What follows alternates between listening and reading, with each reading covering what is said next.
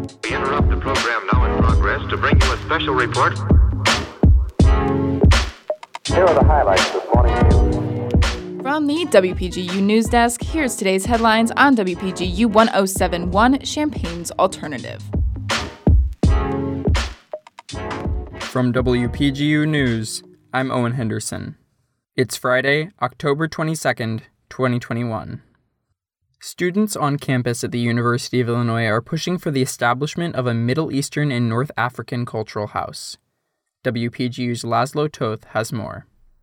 The Cultural House's mission statement says its creation is a way to strive for a more inclusive campus. Advocates hope the house could help rectify the underrepresentation of Middle Eastern and North African people. Dr. Eman Saadah is the director of the Arabic program at the university and supports the establishment of the Cultural House. Saadah says she heard about the idea for the house about a decade ago and believes it will be a way for the university to acknowledge Middle Eastern and North African students and faculty. They want their voices heard, they want to be recognized, and this is one type of recognition. Saadah says that she feels the push for the house is stronger now than ever before. For WPGU News, I'm Laszlo Richard Toth. Among the challenges older adults face as they age is how to get help while maintaining independence. WPGU's Husna Husseini has more on how researchers at the University of Illinois are looking to students for a solution. Stretch is the name of a versatile robot used by researchers at the University of Illinois. It has reaching, grabbing, and sensing capabilities to support people with a wide range of tasks. A new pitch competition on how to best use the robot is now open. The competition asks students to come up with new design concepts for Stretch that address the home lifestyle needs of aging individuals with disabilities, particularly in personal care and daily household chores. Anna Sun, a senior mechanical engineering student working on the project, says there's a lot Stretch can do.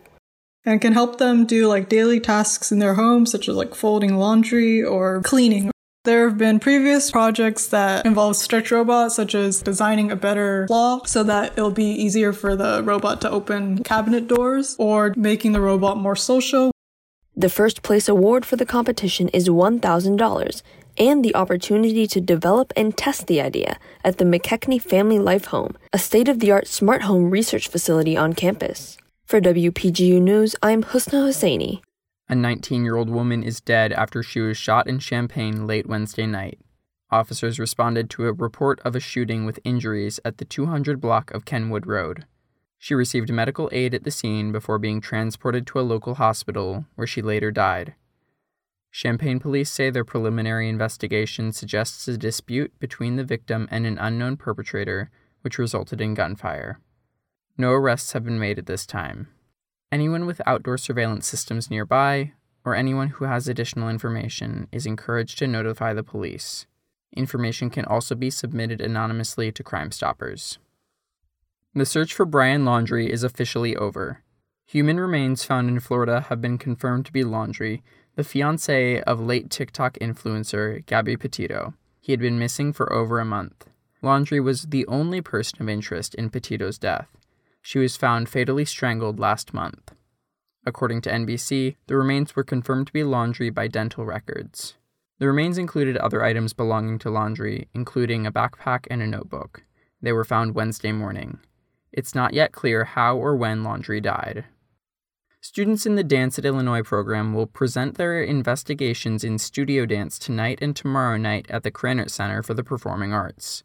Directed by Rachel Rizzuto, the concert is fully composed of work choreographed by undergraduate and graduate students in the dance department at the University of Illinois, with six separate projects being presented. This is the first studio dance in person since fall 2019, and the show reflects the hard work students have been making over the past 2 years of the pandemic. Showtimes are 7:30 p.m. tonight and tomorrow night in the Studio Theater. Tickets are available online only at the Krannert Center online ticket office, with standard pricing at $20 and the option to purchase an advocate ticket, which directly benefits Dance at Illinois for $40. The Krannert Center follows university guidelines regarding COVID 19 protocols, and masks will be required indoors. That's all from us for today, folks. Reporting was contributed by Laszlo Toth, Husna Husseini, Tori Gelman, Kayla Mish, and Mac Dudley.